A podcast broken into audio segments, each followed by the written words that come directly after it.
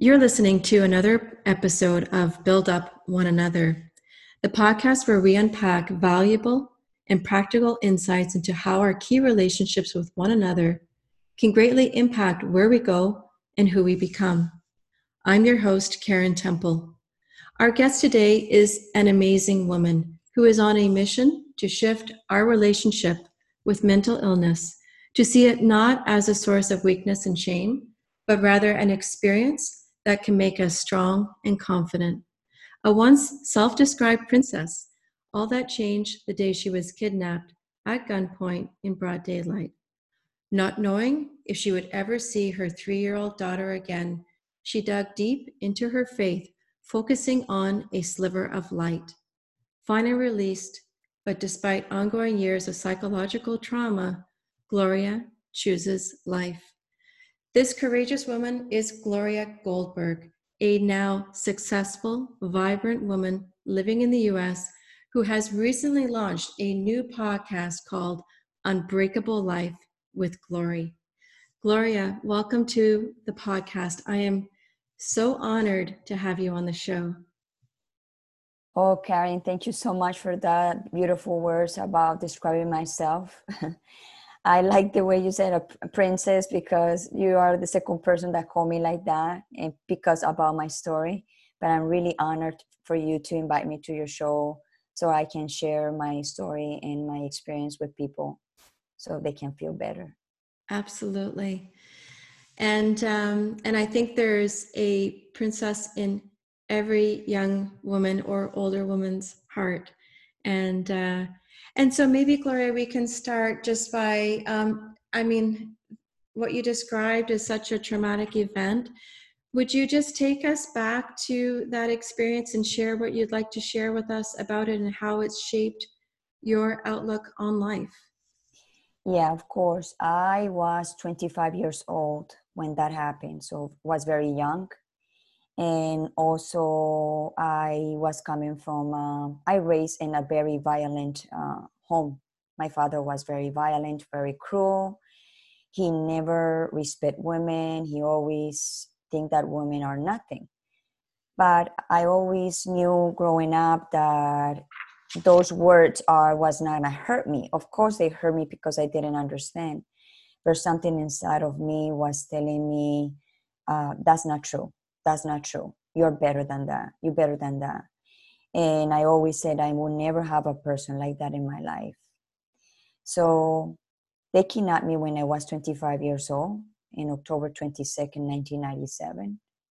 And it was very terrible that day. I was coming from class. I was in my second year of business administration. And like you said to everybody, bye bye, I see you tomorrow. And sometimes you say i see you tomorrow probably you're never going to see that person again.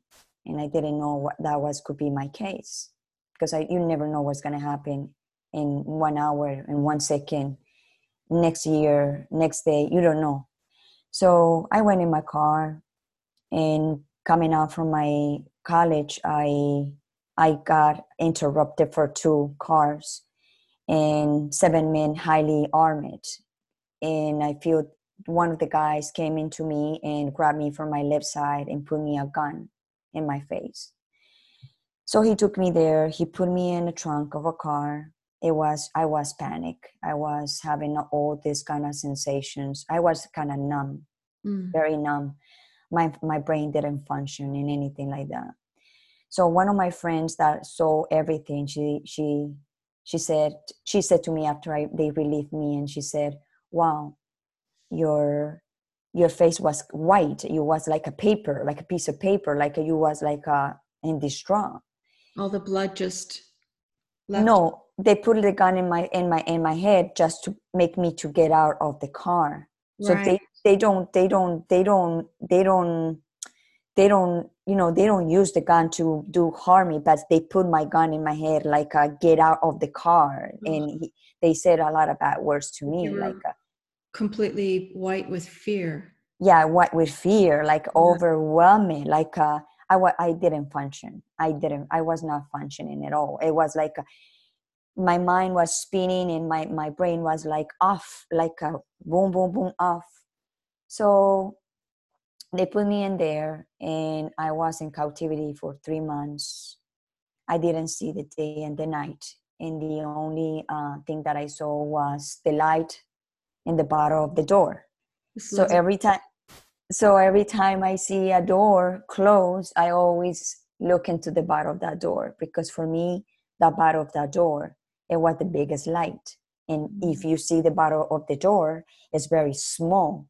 But when you are in a big situations, the tiny, tiny light, it could be the biggest, biggest light in your life. So I learned in that kidnap a lot of stuff, even it was a very bad experience. Mm-hmm. I learned to amplify my sense. I listen very well. Like I listen like I'm, I think I have bionic ears because sometimes I listen to stuff that nobody listens.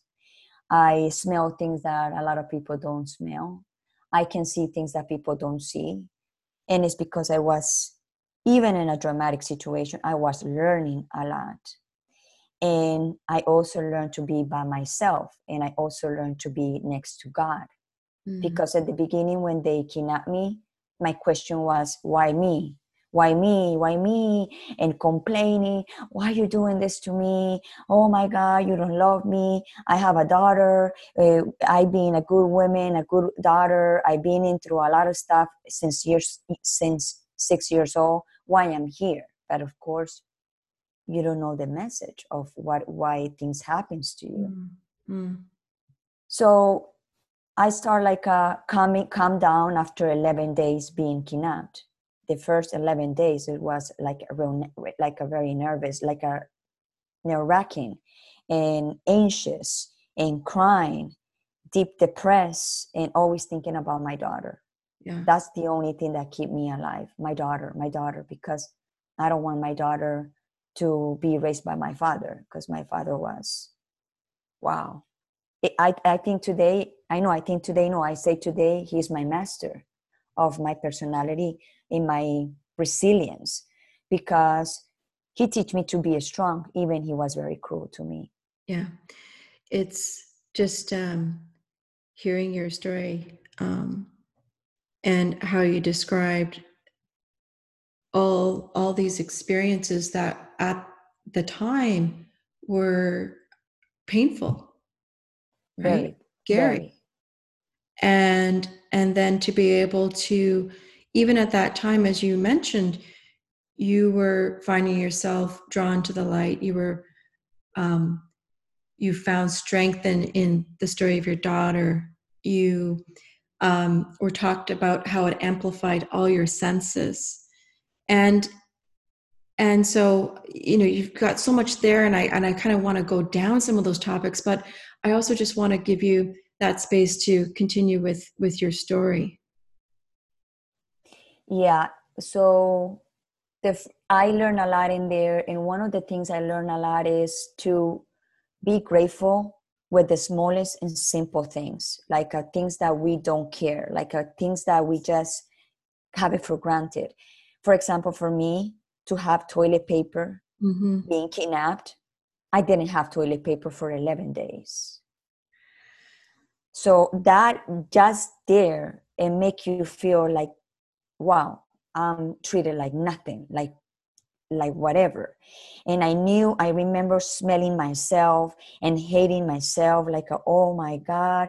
But and then something was telling me you are alive. You are alive. Keep going keep going and i know they take me out to take a shower every three two three hours whatever they wanted so for me, every three hours I feel clean. So the three hour three, uh, three days, the three days before I was dirty. I feel mm-hmm. dirty because when you go to the bathroom and do pee and poo, if you don't clean yourself, you're gonna start smelling, regardless who else who who person it is, from what, whatever race or religion or or skin color, you're gonna smell. So I learned that the toilet paper for me was essential number one. And I asked them all the time, when I gonna have my toilet paper? When I'm gonna have my toilet paper? And the guys was very cruel to me and say, no, you're not gonna have toilet paper. you, you already have toilet paper for the all your life. You're like a living like a little princess and they like a laugh about it. They like a, they they enjoy to see me the way i was. There was like a, I would say jealous of, of my situation mm. and and like a happy to make me suffer that way. Mm-hmm. so that was one. The other one was to take a shower. I love to take a showers and i and before i take two times two times a day shower. So when i been in this kinap i took showers every two three days. So when i get out I I always take two shower two showers every day, and I take my time to take a shower because for me it was very es- essential. And something that I learned that also again, people we are so picky with stuff, and we always like oh the shampoo, the soap have to be this way, have to cost this way, have to be organic, have to be mm-hmm. whatever. You know, we get into this kind of stupid things and when they took me for the first time after three days i was kidnapped they took me to to have my first bath my first shower i saw a soap and in the soap have a pubic hair oh yeah so, see see that's what I, that is exactly their reaction what people does yeah yeah exactly but, but it's different right because like when you're in when the stakes are high when it's life and death, right? All these things that we call first world problems disappear. You overlook that. And, and, you, and you realize, like my parents have always told me that in life, you can count what's important on one hand and you have fingers to spare. Um, but in our very comfortable world, we're, we lose sight of this so quickly, so quickly. So when you when you were first there, one of the things that um, caught my mind is when you realize that you're alone, right? And and you've been torn from your your life, from your family, from your from your baby girl, and and you have no idea what's going to happen. You feel very very alone. But then you saw that sliver of light, that little bit of light at the bottom of the door. And then mm-hmm. from can you walk me through how you how you discovered that you weren't alone? That that light was meaningful? And then how that brought you closer to to god and realizing that?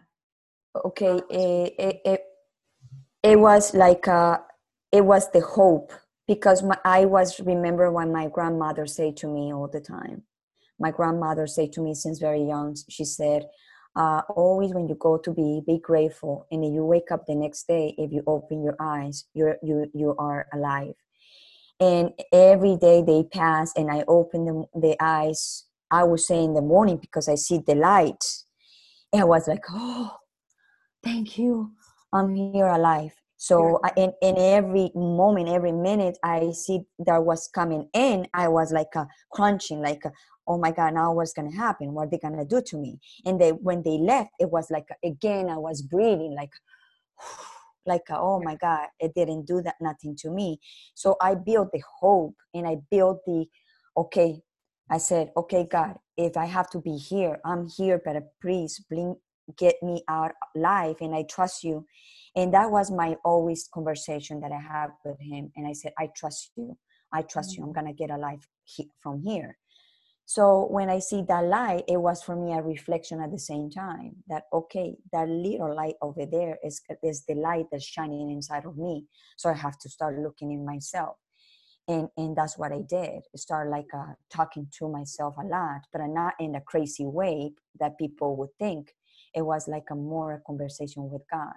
Yeah. And I and I did have like a 90 days having a conversation with him. In the beginning, the conversation with God was very judge, judge, judge, judgmental. Why mm-hmm. me? But later on, he like I feel like he calmed me down, and I said, "Well, is what it is. Whatever I have to go, I have to go," and that was keep me like in peace.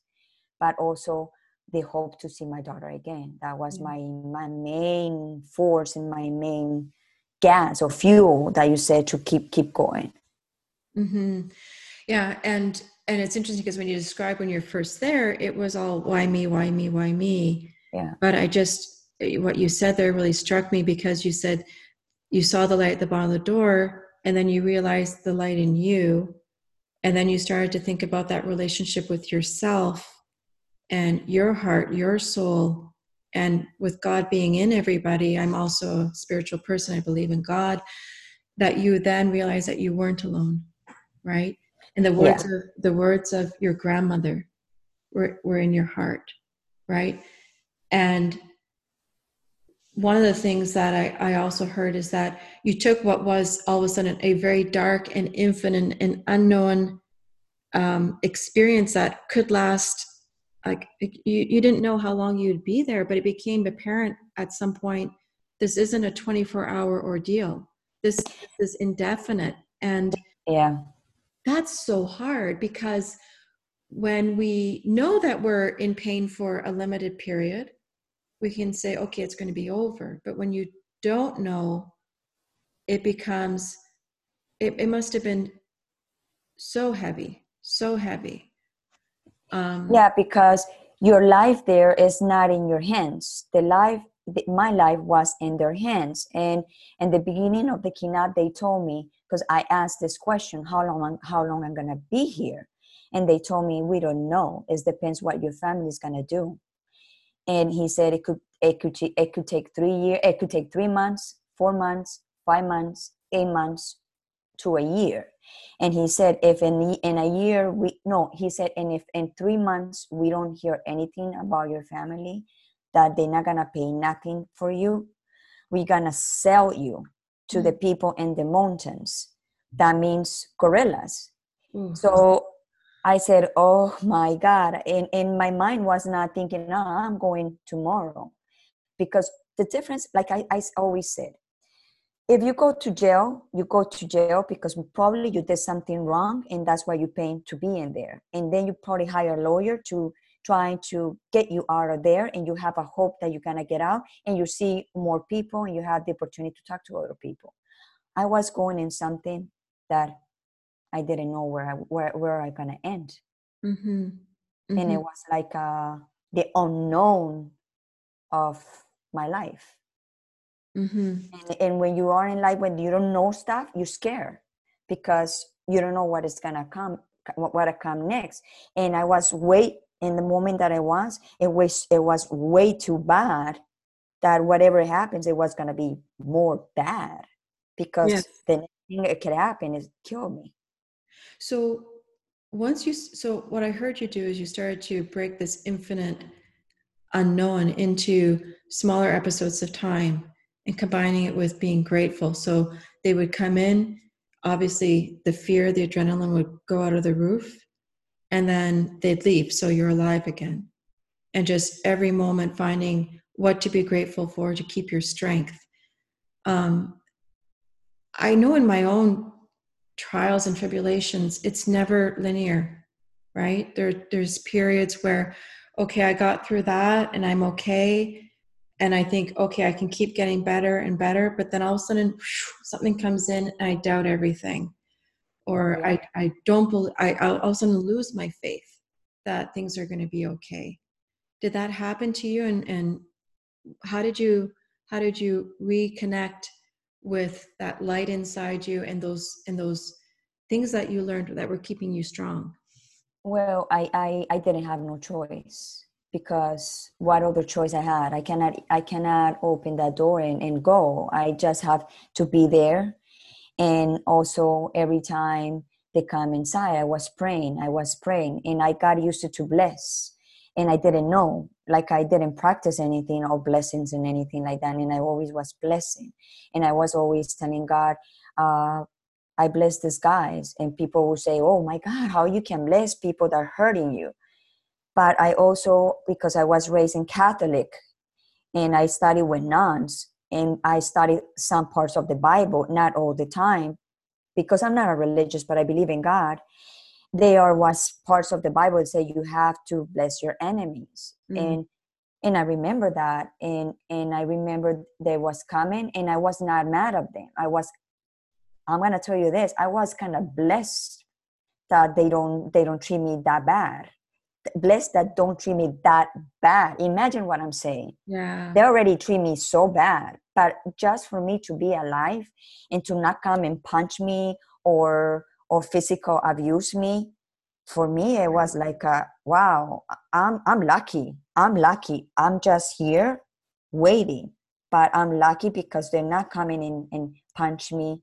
They try they said all the time they was gonna punch me. They're gonna kill me all that kind of stuff and the bad words and everything but at the same time they they settle they settle with me because they knew they saw that I I I think that they saw on me that wow, why we get this woman, and it was because my praying, because mm-hmm. I was blessing them. And when you bless somebody, that person, I don't know, something happened, but they they did happen. Yeah. A lot of stuff in there. Yeah, and and it's it's just in whatever situation finding finding that that we can be grateful for. Um, this is this is so incredible. You mentioned before that you didn't have a choice right and so you you had to just go real deep into all the things that would keep you strong that would keep you sane um, after this ordeal and you and you went back to life i don't know how you go back to life after such an event but when we do have choice how does that change how we're able to go deep? Oh, that's a very hard question. I would say. Um, I I would say that I'm being very resilient woman, and I my father treat me very bad, and I saw my father punching my mom many many many mm. times, so i i learned to not want it to be like that that you have options you have you, you have choices in life? So when when i was there kidnapped i didn't have the choice i just have to be there. But when i get out it was very hard for me more than that i was kidnapped Can and why huh can you repeat that yeah it was hard for me harder for me when I when I when they released me that when I was in in the kidnap situation. Believe it or not. I, I can believe it, but it's one of those where people. I can also understand when people say they don't believe it, right? So yeah, tell me tell me how it was harder for you. What happened? Okay. Um, when okay when you are when you are there when and also i'm going to mention something that also helped me a lot. And and this is very very important maybe for for women and men to to know especially when they suffer from depression and anxiety and go into depression very heavy. I thank god that i didn't have a mirror in that room. Because if i did have a mirror with me i would be like a narcissist and but in, in, in narcissist way to to to to punish myself mm. in a way that when you stand up in the mirror i would i was Oh, you know I, I don't I don't know how I was because I didn't have a mirror. But if I have a mirror and waking up every day to see myself how how terrible I feel, how terrible I look, how how how distraught I was, I probably will kill myself. Oof. Because when you see yourself in the mirror, when you wake up in the morning and you feel, oh, I feel like shit, and you go in the mirror and you see yourself, you see you see yourself like shit for yeah. real. But Gloria, when you were there, right? Yeah. And you didn't have the mirror, but you found the beauty inside you to find the strength, right? Like yes. what you said there was so powerful that when we look at our superficial selves, we're we're looking, oh, how do we look? Do we look pretty? Do we look this? Do we look that? But what you described when you were in when you were kidnapped, when you were being held captive, was the light, the beauty of who you are as as a mother, as a, as a woman, as as somebody who's going to say, "No, I want toilet paper." Right? No, I'm yeah. somebody who's going to get out. No, I'm going to bless you. And and and find strength inside you. I mean, what incredible beauty within. And you're right as we as as people as women as men, we look into the face and who are you, right? So when you got out, all of a sudden now you were you were no you were in a different environment when I get out, I have pictures that I'm gonna post later on uh, because my story, I'm uh, you know I'm telling my story in my podcast as it is because today of 25 October 25, mm-hmm. at this moment I was kidnapped, In this moment 22 years ago I was kidnapped in the dark. So we are we are in the, we are talking about a story that really happened in this moment in 22 years ago. Years ago. So when I get so when I when I when I was when the guy told me you leave it, we are gonna release you today.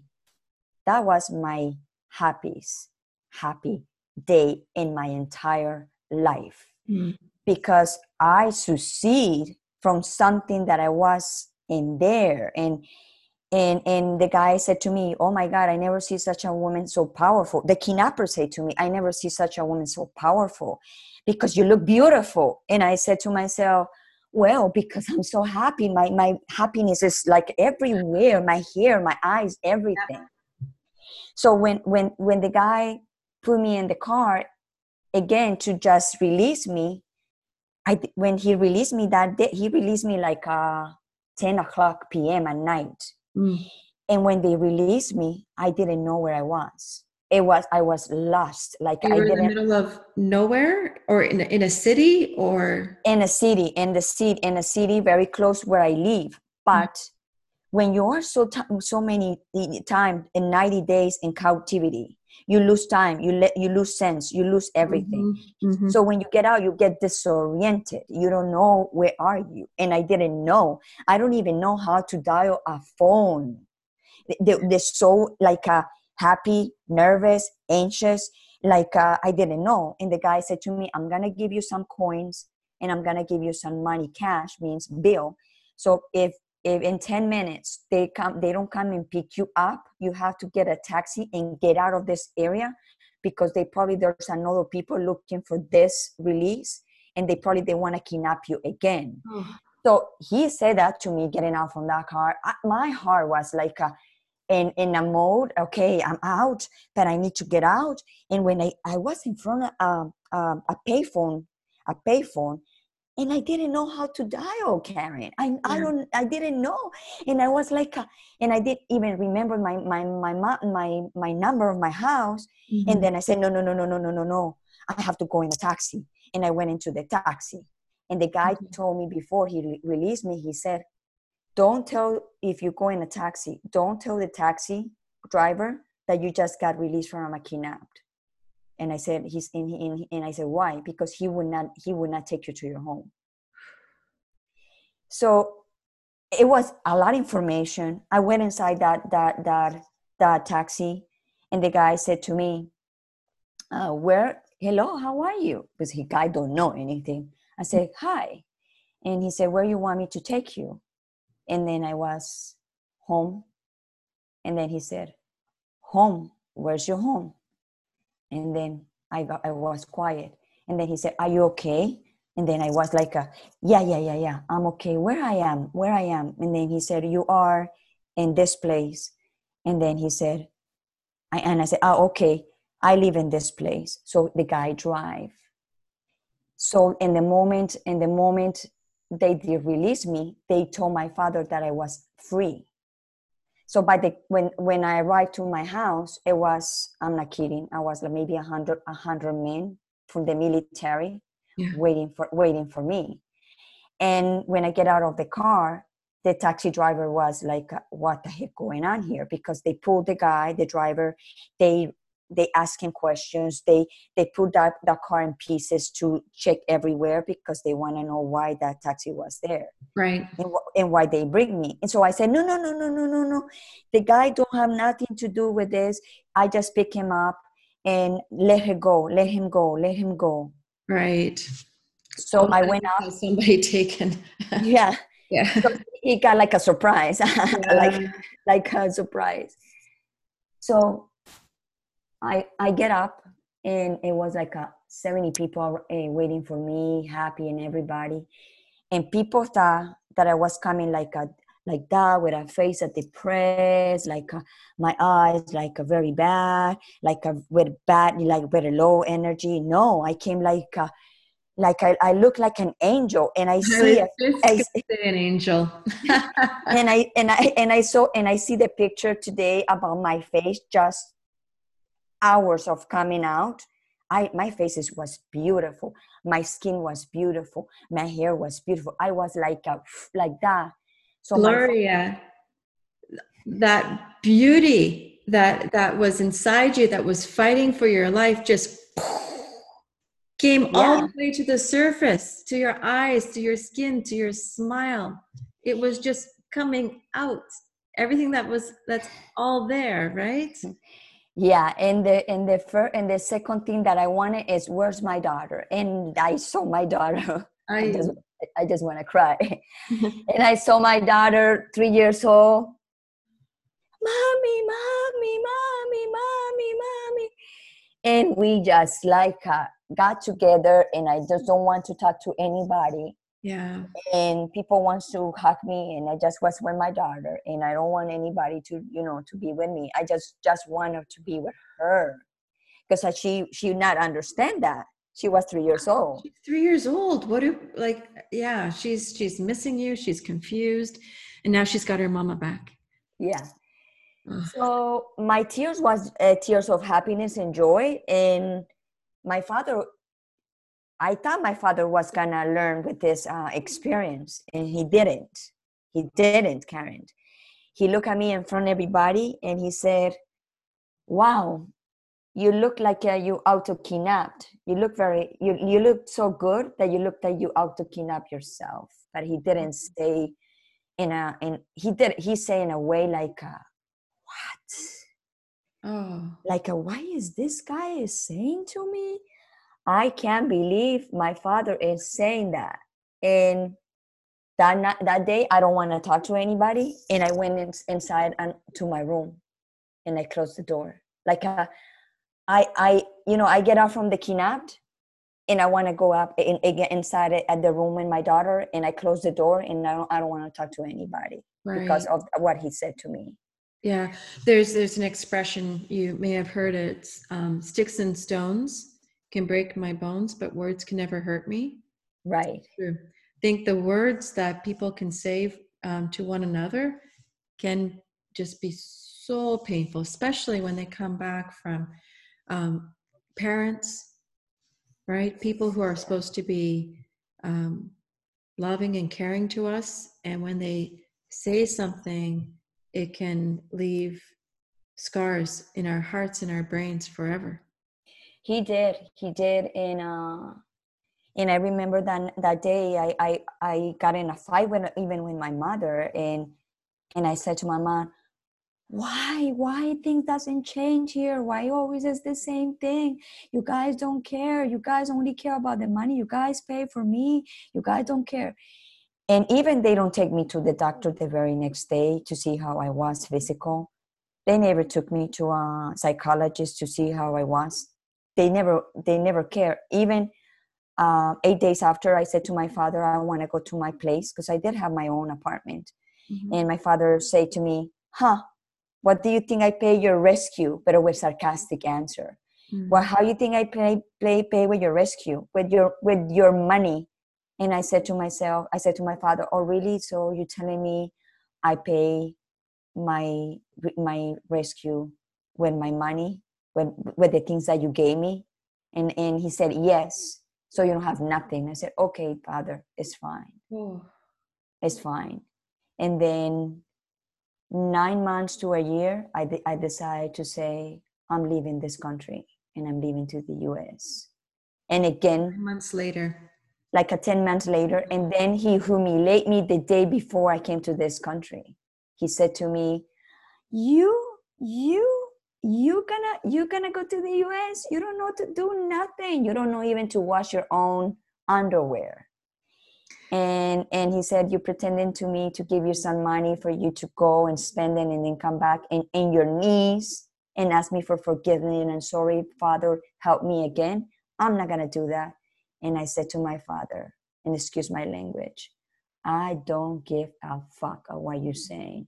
Yeah. You know what? I'm leaving tomorrow regardless. And I And- came how and I came here with five hundred dollars. And look, look, you survived a horribly traumatic event. You can survive anything, Yes. right? Yes. So you came to the states with with that strength, that that core of of light inside you. Yeah that nothing was gonna stop me. In fact when i eh, nobody take me to the airport only one of my father uh, eh, bodyguards. And the guy was crying in the airport with me. And he said don't worry you're gonna be fine. You're strong. Mhm. you're strong. Go go and conquer the us and don't come back here like No. he said. He said don't back come here like he said. Come we come here when you're ready yeah, yeah. and, and that's what i did the second day being in this country i was already working Yeah. Yeah, it's um it is a special place that way. Yeah. When you um when you were talking about your time when you were kidnapped and you talked about how your senses came alive, your your what you could see, what you could smell, what you could feel. Um tell me how you use that now that you were in the states to because all of a sudden you're in a place you don't know anybody um, you find a job um, it's it's a different culture it's a different country. How did you use that to know what to do and who to trust and how to start building your life? Because a lot of people for myself for example i'm very um, i tend to think logically right? And i know other people where they have this intuitive sense that guides them. So i'm curious if you can just unpack maybe how were you always intuitive? How did it transform you on the intuitive sense when you were um, when you were kidnapped? And then how you maybe used it or maybe you didn't use it or maybe they all sort of dissipated over time. I don't know tell us I, I I've been very intuitive since very young, and I did have something very very special with my daughter when she born. But uh, going back to your question with the sense, um, yeah, I use them because number one, when they I asked for the toilet paper and they told me for eleven days no, so I I was not afraid for to ask for a job and to say no. So I'm not afraid of the no. So when I went to find a job, uh, there's the second day I arrived in here. I went. I live in Queens, Liberty in Queens, and I asked every single store, "Do you need help? No. Do you need help? No. Do you need help? No." And the last store that you and anybody or me, anybody can say no, in that store is not. They're gonna tell me no because I already asked all those people, and you know what? It's not. It's not gonna happen. Guess what? That last store that I knocked, it was the one who gave me my my my job. awesome So so that was one. The other one about like uh seeing people, I I I start learning to read people inside the kina because I didn't see the guy's face. I only see Mm. eyes Oh, and voices. yeah It was covered. It was covered up to the hand, up to the fingers, cover all completely, and on, only have the eyes. So when you when you are in, in survival mode, in my case, I was looking at them, not the face, the eyes, and the and the way they move the hands, the way they talk, the tone, the tone of the voices.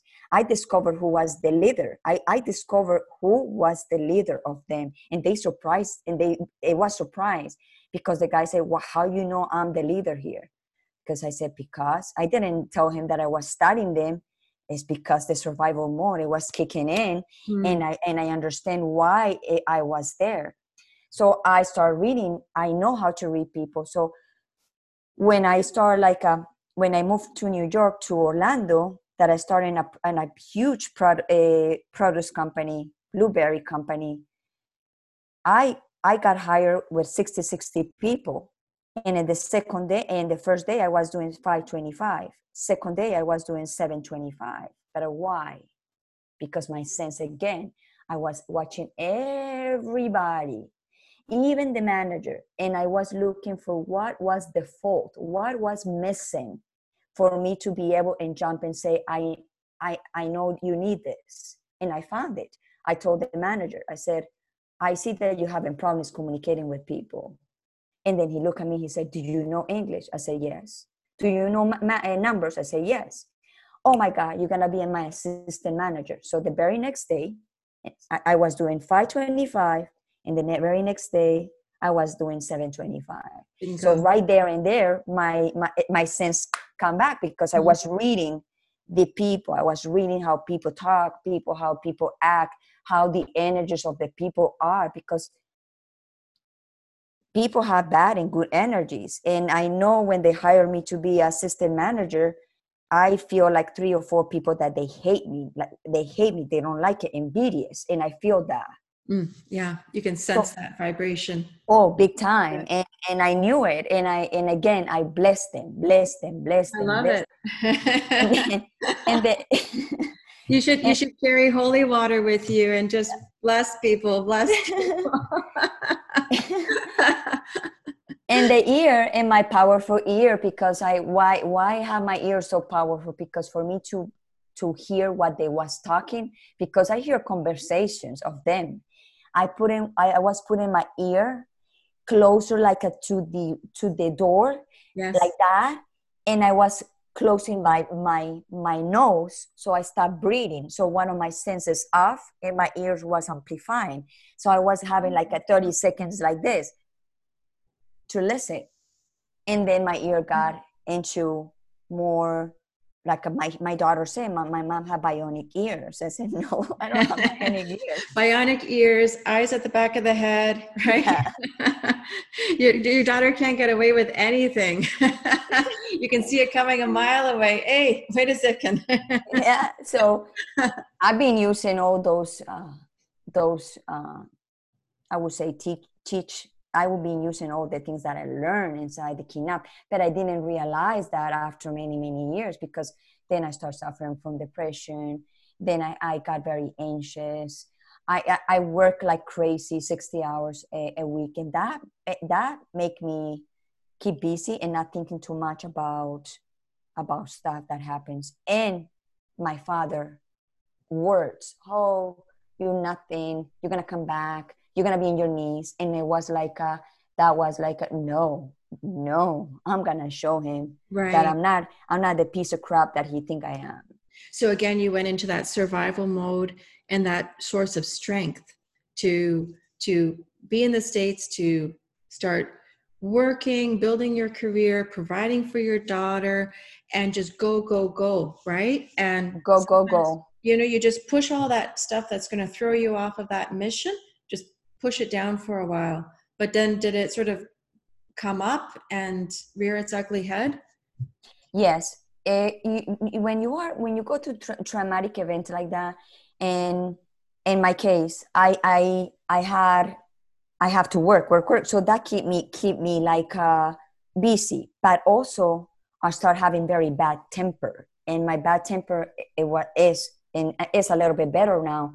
But I like uh, I get triggered when a man talks to me in a wrong way, mm. or I get triggered when somebody wants to get like a, abuse me in some way. Mm-hmm. So I get triggered. I get like a what you don't do this to me, blah, blah, blah, you know, like uh, crazy. And also, um, I lose a baby because I got pregnant in this country. I live with somebody for seven years, and I got pregnant, and I have to stop my pregnancy at five months so again, another trauma. Mm-hmm. And that trauma, it put me down for three months, like uh, very depressed. Okay. That I don't want to, I don't want to sleep, I don't want to eat, I don't want to do anything, anything. And that partner told me, that partner told me, how long you gonna be like this? And in that moment, I hate him so much that he said to me that. But thank God he did say that to me because it was again like a get up, get oh. up, get yeah. up it's um yeah.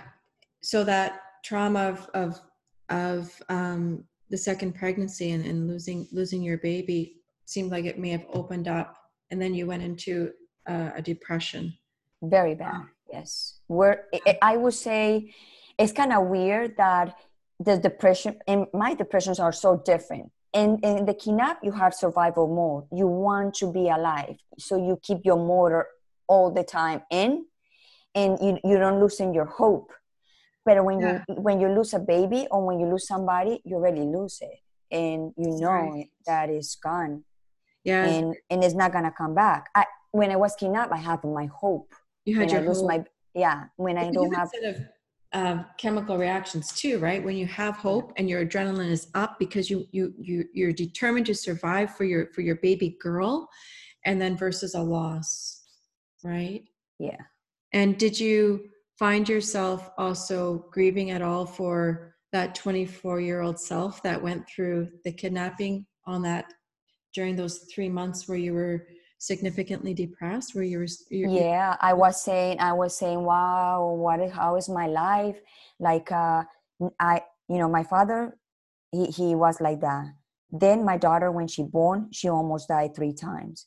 Then they kidnapped then uh, i have this relation with this guy that's not good then i had this uh this pregnancy that i have to stop because my baby was coming with water in the brain and mm-hmm. it was coming like she was gonna born like a, a vegetable so i mm. have to make the decision to turn to to stop the pregnancy and and karen i feel that you know i don't know how people don't believe in this but the day i have to go to the hospital to terminate my pregnancy i saw the moment that they put the the the needle inside of your stomach and go to the heart of the baby and put potassium potassium to stop that baby i had a light and when they they they when my baby died I feel that the light was off and I feel so bad. It was like, uh, what it happens here? And that was more my my depression, more about that, that, that the whole thing. And then, it, so I was, why me? I don't want to leave. I already passed for many things. I already passed for the kidnap, and my and God is still not showing me what I need to do in this world. Mm. It was complaining a lot. How did you, how did you find yourself emerging out of the depression? When this guy told me, um, how long, like this, how long you gonna be like this? Uh, you don't think you're wasting your time? And I feel like, uh, why this guy is telling me this? You don't care that he re- he also lose a baby, and he was not really nice either when I was pregnancy. And something inside of me told me, you know what, get out, get out of that freaking sofa and start moving. And I start, I remember Karen looking for my contacts, boom, boom, boom, boom, boom, boom. And I start calling people, pam, pam, pam, in the produce industry. And I opened my own company for the first time. Okay. So again, you set the boundary, said, took all those toxic people and push them outside, get yes. out of your life and create a new a new opening a new door for you to go through you know it's interesting you mentioned um, anger getting angry right? Yeah. And it made me think of um, so I think it was in 2018 when Serena Williams won the US Open and she got really angry at the umpire on a call, on a series of calls, and let it out. And as women, it's as though we're not allowed to be or we're not supposed to be angry. You know, anger, um, I think a lot of our emotions and um, the way we respond to things it's um it has two sides right?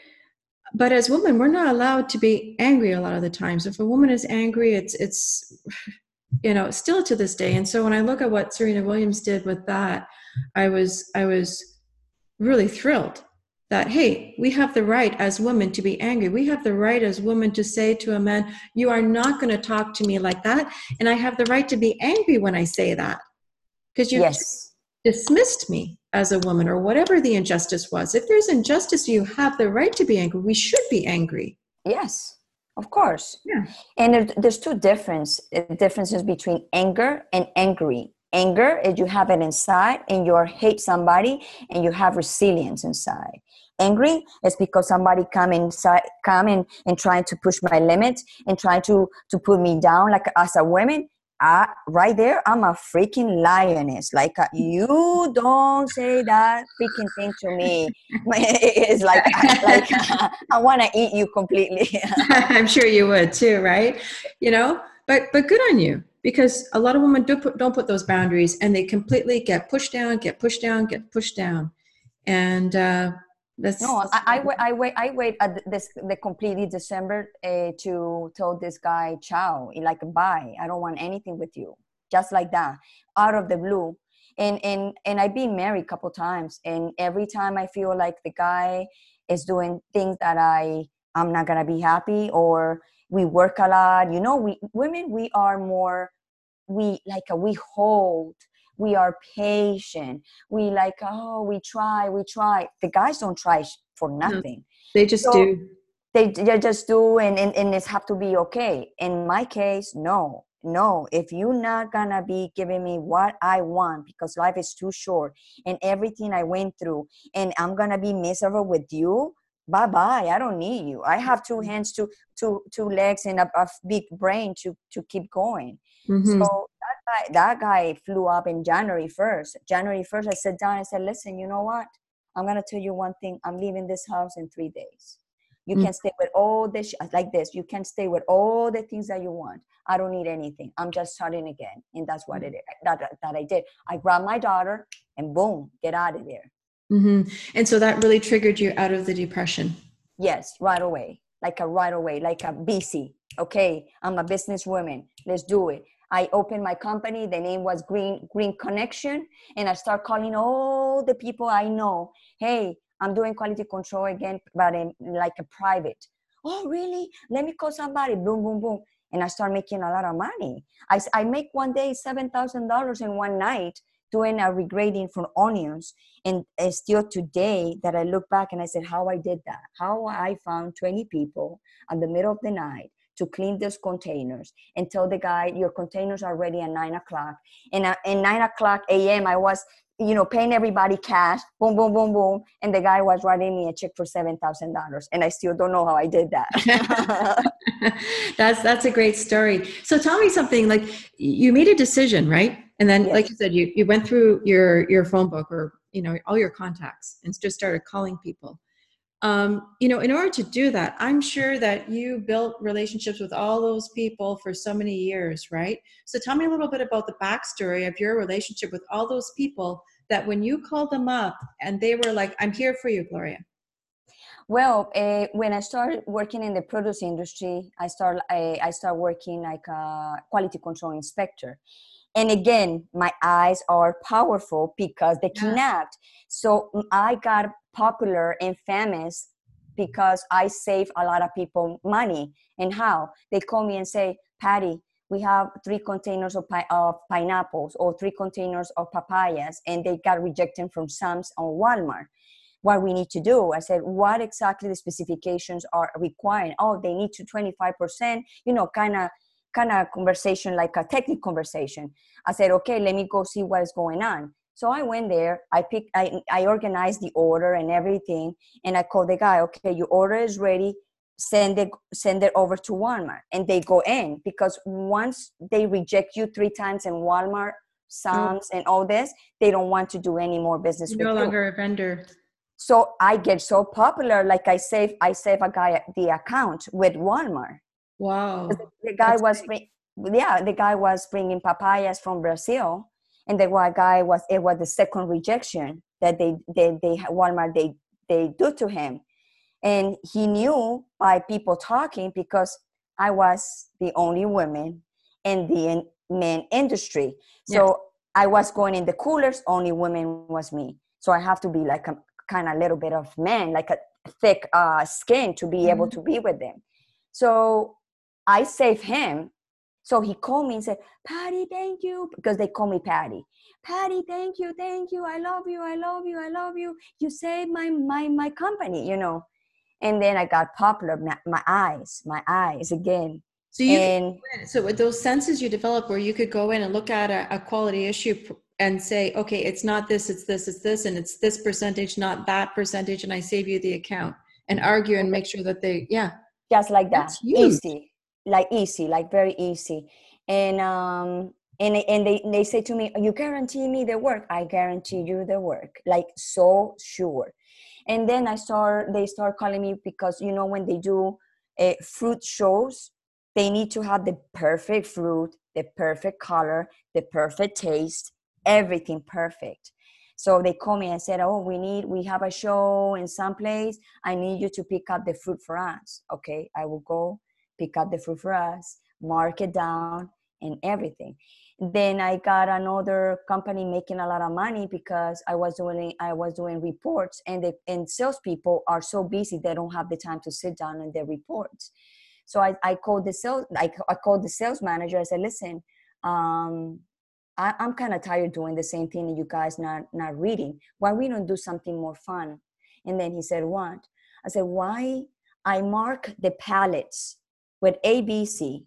A good quality B so so you know good you know A excellent quality, B yeah. good quality, and C regular quality. Yeah. And then we have a D for people that receive any kind of any kind yeah. of issues.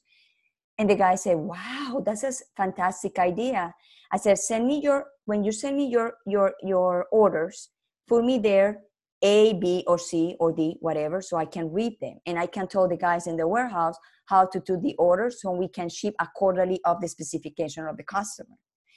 the guy he almost flipped out of the chair and he said wow oh my god this is wonderful and i start implementing that right. and i was getting like so happy because now i, I see my my job not yeah. just filling out paper and filling out questions and they make a lot of money and they flew me to los angeles for a, a pma and i never before i feel so like a like a, so important like oh she she is she's good blah blah blah and i start having a lot of offers for for business. what's the pma pma is the pro is the produce uh, convention that okay. they do every year and they met it we met there with every people around the world people around the world that that yeah. work with produce with mm-hmm. export mm-hmm. and import i'm an i'm, a, I'm an import i'm an importer wholesaler importer from Central and South America. So you met a lot of people.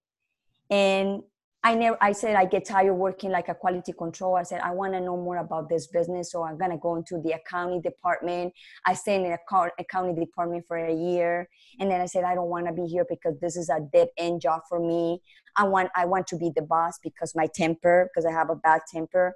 So I, so I, I have difficulty for people to tell me what to do if they don't say if they don't tell me in the right way. I can get triggered, and if I somebody don't know more than me, I also feel triggered. I like somebody that knows more than me to tell me what to do, not somebody that don't know what they do to tell me what to do. That's my that's my problem. So I said no, I, I'm not working for anybody anymore because I'm making a lot of money, my you know, to other people. Yeah. I closed my my own company because I learned that you cannot put all your eggs in one basket, and I did have one customer. So oh, okay. when that customer lose the account, I lose my account. Right. And I, and I close it. I said, it doesn't matter. So I met my husband in the field and I start for two years. You know, men, how they are. They're scary all the time. So I start, let's do it, let's do it, let's open the company, let's do open the company. And I don't know, I don't know. I have a safe, uh, safe job. And he have like a nine to five. I said, oh my God, nine to five. That's not gonna take you anywhere and then because I'm I'm ambitious person. And um and I respect everybody who wants five to nine. Is I have nothing wrong with that. But I like I like I'm a more entrepreneur. And we opened the company and three three three three weeks after we need to move to another location because we grow so fast. Wow. And then we have 12 years with the company. And so it's very successful yeah how, so 12 years your own company along with you know your your your it's your it's your um, venture. How many people do you have now? 22 22 people. Working for me yeah. Mm-hmm. amazing. So just stepping back here i just want the folks because i'm so engaged on the on this conversation. We've got people listening here. Here we have gloria who's got who, who's at the beginning of her life, really, really tough family life, right? Where the scars, the, the scars on the heart and on the mind are, are deep. and yet she's coming through that and uses that. You know there's a that expression gloria i don't know if you've heard about it that life happens for us not to us. Yeah. right? So we can either take the response that these are all these horrible things are happening to me. Why me? Why me? Why me but instead what gloria has done here which is again you know when we speak these words it's incredible but she's done it. She's taken the action the drive the the focus the courage to actually leave that situation start a new life in the US and not only played it safe she went she formed her boundaries and priorities and went for it went for you went for the american dream yes i have the american dream. You have yeah. the american dream. Yes i do. I you, believe in that. You've earned it. You've earned the american dream right? Yeah. Through through hard work and really just every time you feel yourself falling into that abyss just finding that line in the sand where all of a sudden you're like boom you're up again. I'm i'm going to fight it. I'm going to move forward. Um, this is an incredible incredible experience and i think it really shows that by taking action and control over one's life really we can achieve so much. Anything. so much. anything. Anything. And it's okay to cry it's okay yeah. to be depressed it's okay to be anxious it's okay everything is okay because you need those stuff to feel the difference after it after it. You need to be sad to be happy you need to be depressed to be undepressed you need mm. to be anxious to be calm. Huh.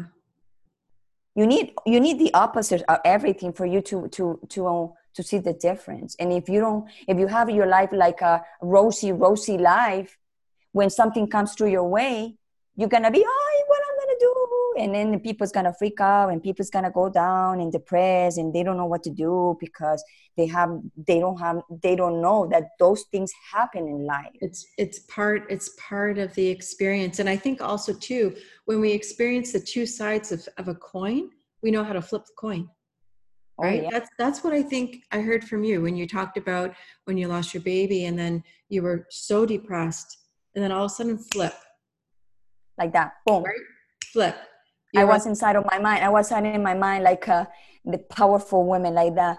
You know, you know, guy, you better know what you're saying because I'm gonna leave you because Absolutely. you are telling me something like, uh, you know what, you're not, you're not being uh, careful of my my my my emotions right now. So yeah. you know what, you're not worth it.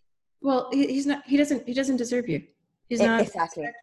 Right? Exactly. You think that, um, so you mentioned that, you know, you have to know both sides of the equation. You have to be able to feel the emotions and release the emotions. And I, I hear you on this because I think that too often we are trying to suppress those things rather than they're, they're to have periods in life where we need to mourn and to and we need to cry and we need to scream and we need to fight and we need to rest all of them when we let it out do you from your experience find that you got through those experiences and to that line where you could then move move back into your active mode of life? Um, do you find that? Like when you were three months th- grieving your, the loss of your baby girl because you went deep was the time shorter do you think than if somebody kind of buried it and pretended like they weren't they you know they didn't experience the grief like you did? What are your thoughts? Well i you know my the, the way i lost my baby was very traumatic because i i in that moment i didn't have the, the resources and money to go to a private doctor. So i have to uh, you know i have to be in public uh, hospitals.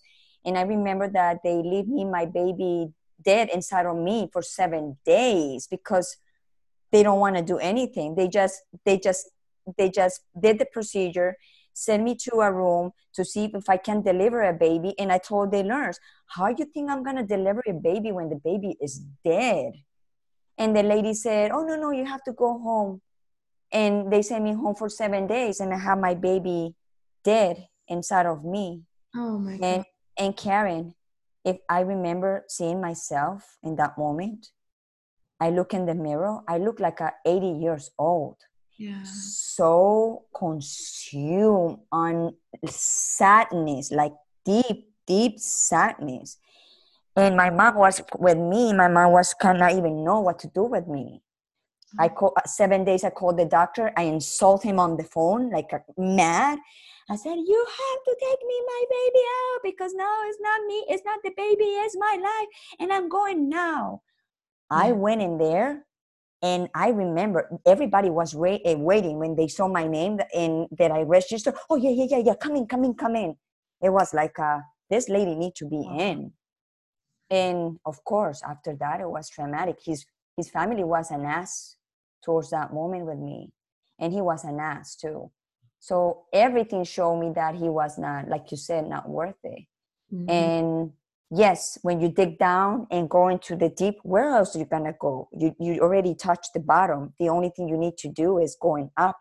And if you you decide to go up quick or you decide to go slowly and be a victim and and and suffer and carry in a heavy shed in your shoulders forever. And we don't live 100 years to say i know i'm to pass 15 50 years of my life being like this because i have another 50 mm.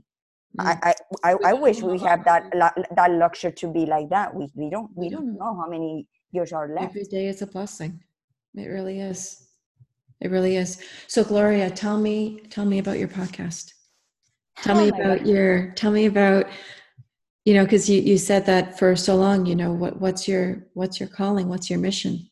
And i know that your podcast is your your tell tell me well my, my podcast is my mission and it's like i get goosebumps because i know i know it's talking about something very delicate and, and taboo and people don't want to talk about depression and anxiety and it's a it's a it's a it's a subject that I'm so thrilled and love it to hear because when you talk it, you heal. And when mm-hmm. you listen to somebody and compare the, the, the problems that you have with other person, some people will say, "Oh my God, wow, you know, I'm gonna change this because of this woman," or, "Or yeah, this is the way," or you know, I don't care how how I don't care the I know I'm gonna impact people. I know I'm gonna touch hearts and change people, and that is my mission.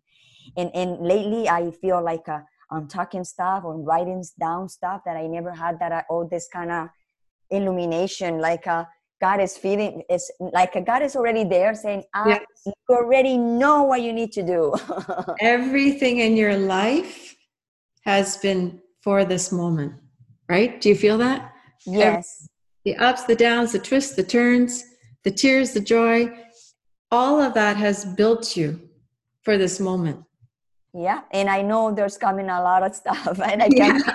but, can but you're ready for it. Like, like, like, come on. and I can feel it. I said, "Oh my God, you think I'm gonna be able to sustain all this thing that's coming in?" And and and and then, like, uh, yes, I already, I already know where it's going, but I'm, I have to be humble too. Humble and and and conscious of what i'm doing work hard and and just leave god to guide me and do what he put me the people i i need to talk to and not be anxious for nothing because this is the passion the mission. So when you have a mission a passion it should not be anxious. It should be nothing. It should be joy. God, uh, gloria god has you covered. I have no doubt. I have no doubt. But but tell people who are listening what is this about? Like go go deeper because they're by now they're like oh my god tell me what this is about. Okay my my my my podcast the name is unbreakable life with glory means nobody gonna break my life anymore and nobody's gonna break my life. And this is about only for people that want to come and talk and heal. No judgment in there because i'm i will not tolerate any judgment of anything. I just want people to feel free and feel in peace to talk about it and for me to listen and maybe giving an advice and or or or just listen because just listen yeah. Right because people we just like to talk talk talk talk but we don't, we're not used to, to listen. So god gave me two ears the bionic ears to listen more in one mouth to to talk less. so listen twice, talk once, or mm, like exactly. double double listening. right, right, right. Unless unless it's some guy who needs to be told off, in which case let it go. oh, oh, oh yeah. And trust yeah. me, I have no problem. so so you're inviting people on who have gone through tough times and they want to simply share share what they've yes. been through and provide um, a place where they can release that from their heart right?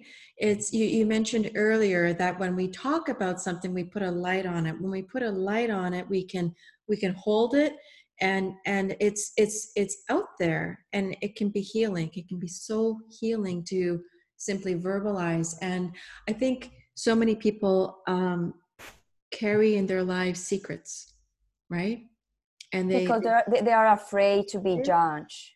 Yeah absolutely they are afraid they, they are they are they are afraid to say oh you're so stupid? Uh, why are you crying for that? That's nothing. And you know what?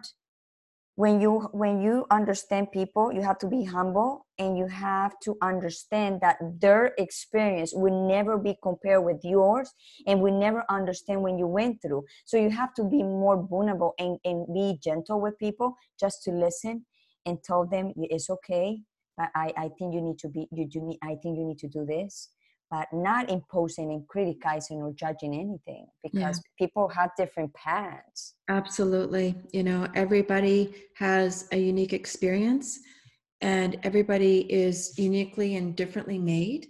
So you can have the same experience on two different people, experienced very differently. And that's their reality. That's their perception, and that is their reality. How they feel is how they feel. Um, and I think by being able to put it out there and to have a forum to talk about this is going to be incredibly a, a, a, huge blessing on this world i really believe it i think everybody has secrets and when we hold our secrets it's because of fear of that judgment. Whereas if we can all be release ourselves into this world can you imagine the beauty? It would be so it, it would it would be it would be solving a lot of stuff. It would be people oh coming together. Oh yeah. Oh definitely. Right? Let me let me give you a little spirit like little little uh, thought. Uh, when they kidnapped me they kidnapped me another friend of mine at the same time. We both was kidnapped at the same time different people. He he's a male and i'm a female. This guy when he get out he get out saying i hate those motherfuckers excuse my language i hate those people. I, they're nasty. I'm gonna go and find for them and i'm gonna kill them. My perspective is no i'm, I'm here i'm thank you i'm here. They they they did what they did but i'm alive. Mm-hmm. so I, I i don't even think about oh angry because of them no. And bless them thank you for teaching me to amplify my my my, my sense yeah. you know? And and and that's that's his response because you know with every event that happens in our lives we can choose our reaction to it but how we choose actually impacts that longer term outcome of how this is going to carry us and how it's either going to move us in a good direction or move us in a bad direction but you've said throughout this podcast choice. I choose to bless them. I chose to leave. I, I chose to say, get out of my life, right? Oh, and oh, yeah. realize that you have autonomy, right? We, we can set those boundaries. And similarly, when people fall into a depression or have or are going through a hard time, it's okay to be there and and let it come out. It's like I, I think of for example mourning as a, something that maybe other people can relate to. You can't push that aside. Sometimes you just gotta mourn. That's part of the human experience. Sometimes we get depressed right some you people, have to yeah.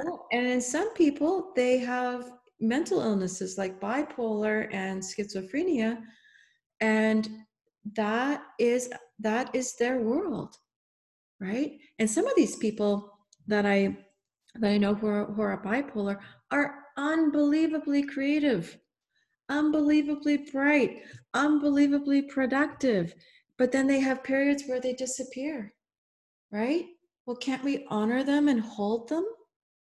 And and and be there for them? Not judging? I would say we are we have super we have uh, superpowers and in in the superpower okay we get like that but we are very intelligent. See all this uh, leonardo da vinci and you know he he he had his own problems too.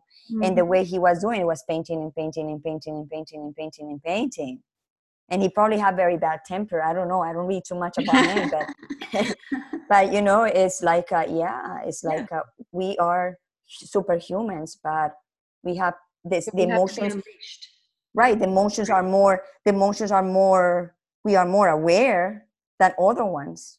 Yes. So. yeah and and often i think society just kind of goes yeah. You know yeah. so that we can't be can't be everything that we're called to be um gloria this is this is amazing. I, I i've got a couple of things that i said to myself i'm not going to leave this interview without asking you because i um you mentioned that you're a reiki master. And when you talked about just your intuitive sense and your abilities, I thought, oh my gosh, I got to learn a little bit more about about that. So tell us about being a Reiki master, if you would. Okay, I discovered to being a Reiki master when I finished studying that uh, there's uh, kind of different Reiki masters, and some they like to give energy, and some they take energy from us. And mm-hmm. I'm I'm one of those that people can take energy from me, and I can get tired so I, I explained to my teacher why why you know I get so tired when I try to help people, and he, and she said because there's kind of different kind of masters, and you have to be be careful who you give the energy. Wow. And and then I know because this is Karen. This happens to me a lot. I go to places, and one or two people don't like me.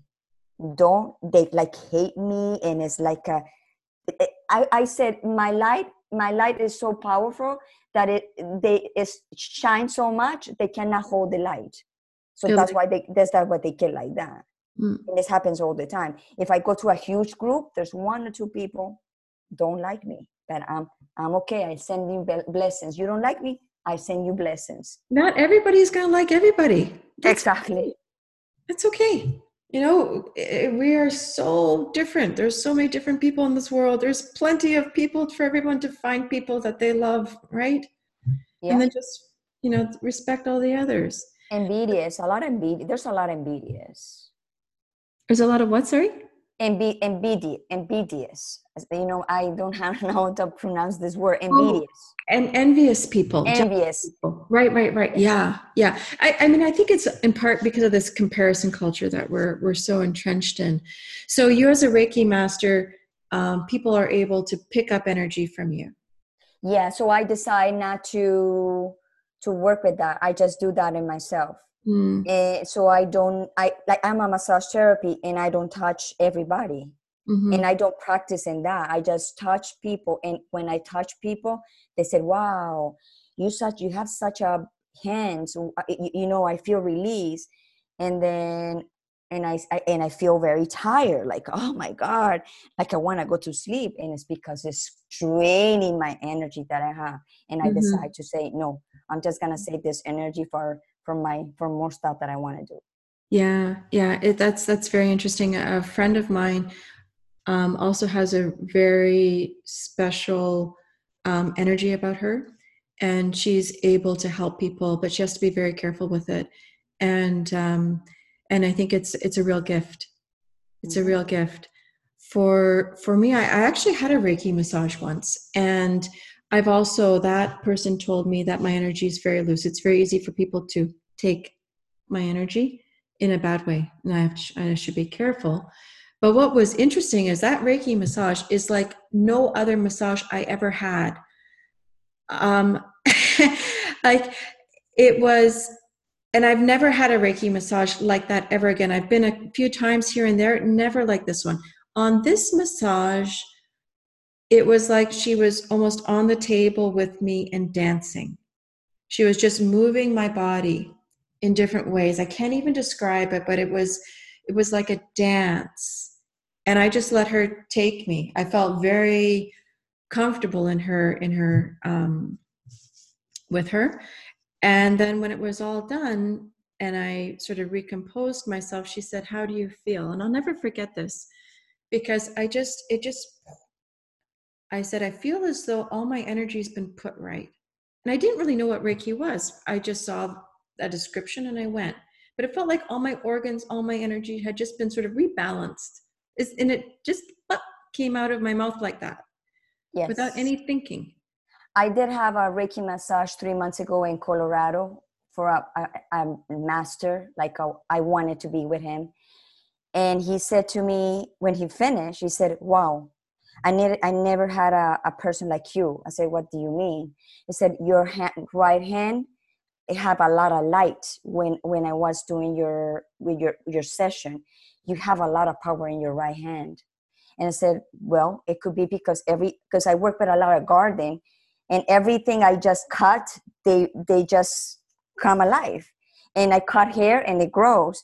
And and and I said, Probably is that. He said, Well, you have something in your right hand. Take care of that. So now with that right hand, you're reaching out into this world for your podcast. And so, who are you looking to have on your show? Who should be listening to your podcast? Who are you looking to bring on as guests? Tell us a little more. I really want to make sure we end on on that so that we can shine a light there. I I you know my my guests are gonna be all kind of people, all kind of people.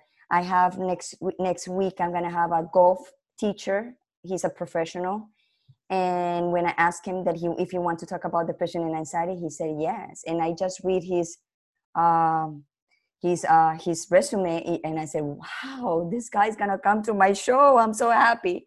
And he worked with a lot of stars, so I like that. Like uh, wow. And also, I want also regular people because there's a lot of people out there that don't have money to go to therapists. But listen to other people they can probably change their lives. So, and my, my show is going to be for everybody who wants to come mm-hmm. and talk to me and share their stories. So we can help other people that have probably those similar stories, they similar traumas, and they can fix their problems. Just listen through that. So that's exactly my mission. It's not a particular people. It's just whatever God is gonna put me here. That's the one is gonna is gonna be interviewed. So amazing, Gloria.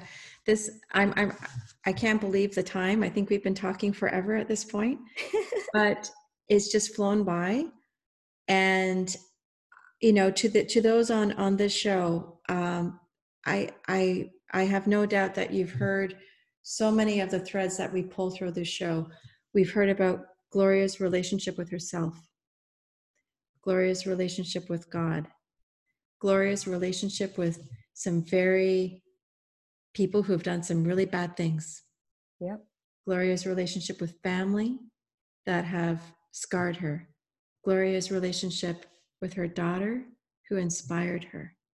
Gloria's relationship with all those people in the produce industry where she could see not only the produce but also the people and she saw who were grapes and who were oranges and who were ripe and who were sour yeah. navigating that whole experience and setting those boundaries saying okay my relationship with you you are outside this boundary right? And she's woven this fabric of people in her life the good the bad and the ugly and through that she has she has found beauty she has found strength she has found courage she's found resilience and she is forming the life that is glory right? This is this is gloria and now she's reaching out to all you people in the virtual world and in the real world to come join and to share about your own experiences with mental health, what that relationship has been, the relationship we have with the trials and tribulations in our lives, and how we can just get together and share. Because by sharing, you shine that light. And I honestly believe that everybody has superpowers. And by learning from someone like Gloria, I think we all can realize that we're all beautiful and unbreakable. Yes. You just say everything what I have to say. but obviously not because you have a podcast. And so I know you have so much more to add. And I really encourage all our folks to to look out for you. Gloria, where can people find you? They can uh, find me in iTunes, Spotify, and the name of the podcast is Unbreakable Life with Glory. Unbreakable Life with Glory. Beautiful. Yes. So, folks, we're going to put some um, notes in the in the show notes, some links in the show notes, so that you are going to make make it very easy for you to find glory in life and become unbreakable. and uh, also notes on this podcast. Uh, we're so look forward to comments, um, also suggestions for this show that can help us all weave those relationships in our lives in order to um, really discover where they can take us and how they can shape who we become. So, Gloria, thank you again so much for being on the show. And I look forward to just listening to your show and journeying with you in all that you do. I just really want to honor you for being being you and being thank all you. that you are. And thank and you, Karen. That with the world. Thank you, Karen, for inviting me to your show. I'm very honored to be here and to share my story to help others that is they're gonna listen to to your show. Okay. God bless. Thank you. God bless you too. Bye bye. Bye bye.